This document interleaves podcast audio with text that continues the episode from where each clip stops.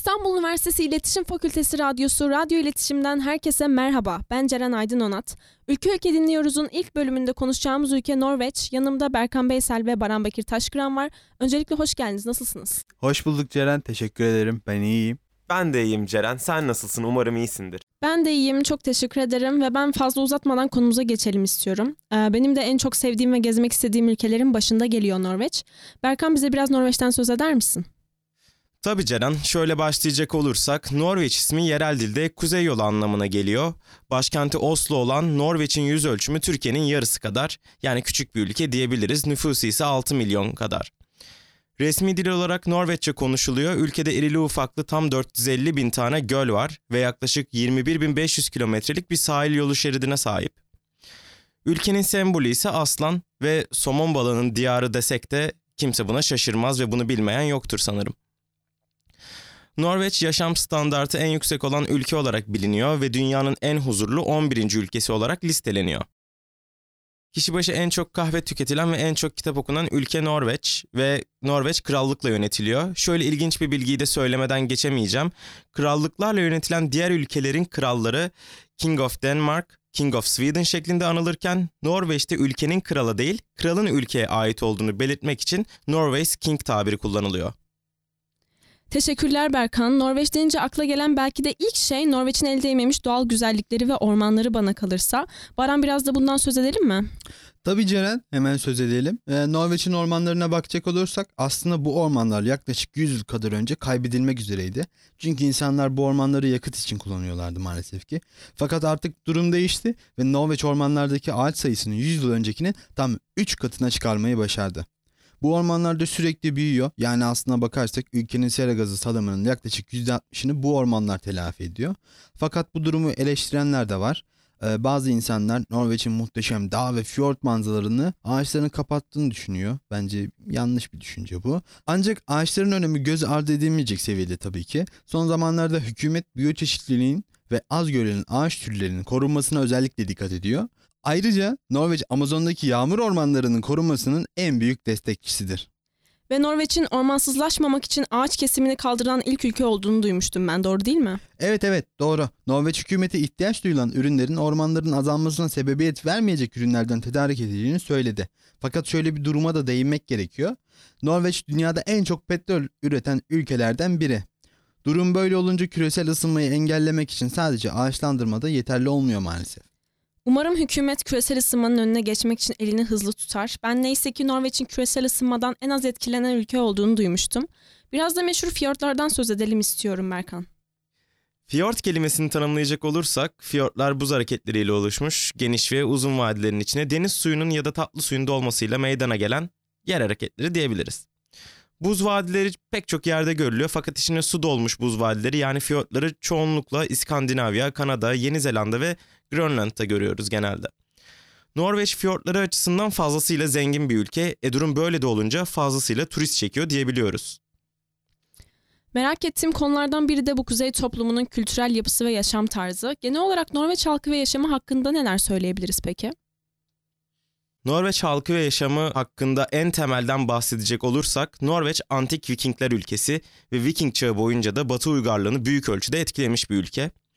Norveç sadece doğal güzellikleriyle değil sayısız gelenek ve inançlarıyla da zengin bir ülke. Ee, genel olarak toplum sessiz ve çalışkan. Ülke genelinde kitle şenlikleri yerine kış sporları hakim ve normal olarak da kış sporları hakim. Çünkü soğuk bir iklime sahip bir ülke. Sık sık seyahat etmeyi de seviyorlar. Seyahat edemeseler bile sık sık yürüyüş yaparlar. Modaya uygun kıyafet ya da lezzetli yemek anlayışı da oldukça yetersiz bana kalırsa. Genelde yemekler geleneksel bir şekilde aile büyüklerinden geçiyor. Yemek konusunda büyük tutkularından birinin ise dondurma olduğunu söylemeden geçmeyeyim. Ev hayatından bahsedecek olursak da kadın üstünlüğüne bağlı kalınan bir ev yaşamı var diyebiliriz. Hep güzel şeyleri sayıyoruz ama şunu da söyleyeyim. Norveç halkı oldukça kibirli ve soğuk bir yapıya sahiptir. Diğer insanların fikirlerine karşı bağımsız ve kayıtsızlar. Dobradırlar, doğrudan fikirlerini ifade ederler ancak eleştirileri de hafife almazlar. Yapıcıdırlar bu konuda. Evet ben şöyle önemli bir konuya da değinmek istiyorum. Norveç aynı zamanda insan haklarına da fazlasıyla önem veren bir ülke ve insan hakları ülke gündeminde her zaman yerini buluyor. Evet Ceren şöyle güzel bir örnek vereyim sana. 1884 yılında Norveç Kadın Hakları Birliği kuruldu ve hala kadınların eğitim, seçme seçilme ve çalışma hakları için canla başla çalışılıyor. 1990 yılında da kraliyet ailesinde kapsayan yasalarla kadınların hakları konusunda bayağı önemli adımlar atıldı. Son yıllarda göç alan ülkeler listesinde Norveç en üst sıralarda. Göçmen nüfus ülkenin yani %15'ini oluşturuyor. Peki Baran bir üniversite radyosu için podcast yapıyorken eğitimden bahsetmemek olmaz bana kalırsa. Biraz da Norveç'te eğitim diyelim. Ee, tabii Norveç'te en çok değer verilen grup çocuklar ve gençlerdir. Eğitim eşitlik ve kapsayıcılık prensiplerine dayalı. En çok üzerine durulan şey çocukların sosyalleşmesi ve doğayla başa çıkmayı öğrenmesidir. Norveç'te çocuklara devlet tarafından tüm imkanlar sağlanıyor. Okullar, ders kitapları, ilkokul çantası, defterler vesaire vesaire devlet tarafından sağlanıyor. Bunlar dışındaki ihtiyaçları da karşılayamayanlar için devlet ayrıyetten maddi yardımını da yapıyor. Norveç çocuk yuvalarının en çok olduğu ülke. Bunu da Norveç'te ev hanımlığı kavramının neredeyse tarihe konuşmasına bağlayabiliriz. Yuvaların çoğu ise devlete ait. Ee, ayrıyetten Norveç'te çocuklar 8. sınıfa kadar sınava tabi tutulmuyor. Mesela spor müsabakalarında da tüm çocuklara birincilik madalyası veriyor. İlginç bir bilgi. Disiplin konusu üzerinde de fazla durulmaz. Çünkü çocuklar zaten çok küçük yaştan sorumluluk almaya başlıyorlar. Ancak manevi olarak olmasa da maddi olarak çocuklar biraz fazla şımartılıyor diyebilirim sanırım. Okullarda sıklıkla geziler düzenleniyor. Gezilerde temel amaç da şehrin önemli birimlerini tanıtmaktır. Biraz da okul müfredatından bahsedecek olursak Norveç'te zorunlu eğitim 10 yıldır. Özel okul gerekliliği de yabancı öğrenciler ve kapsamlı dini eğitimi önemseyen aileler dolayısıyla doğmuştur. Özel eğitime ihtiyacı olan çocuklar ise diğer öğrencilerle beraber okuyor. Peki Norveç'te yüksek öğrenim hakkında neler söyleyebiliriz? Ee, Norveç'te üniversiteler ücretsiz.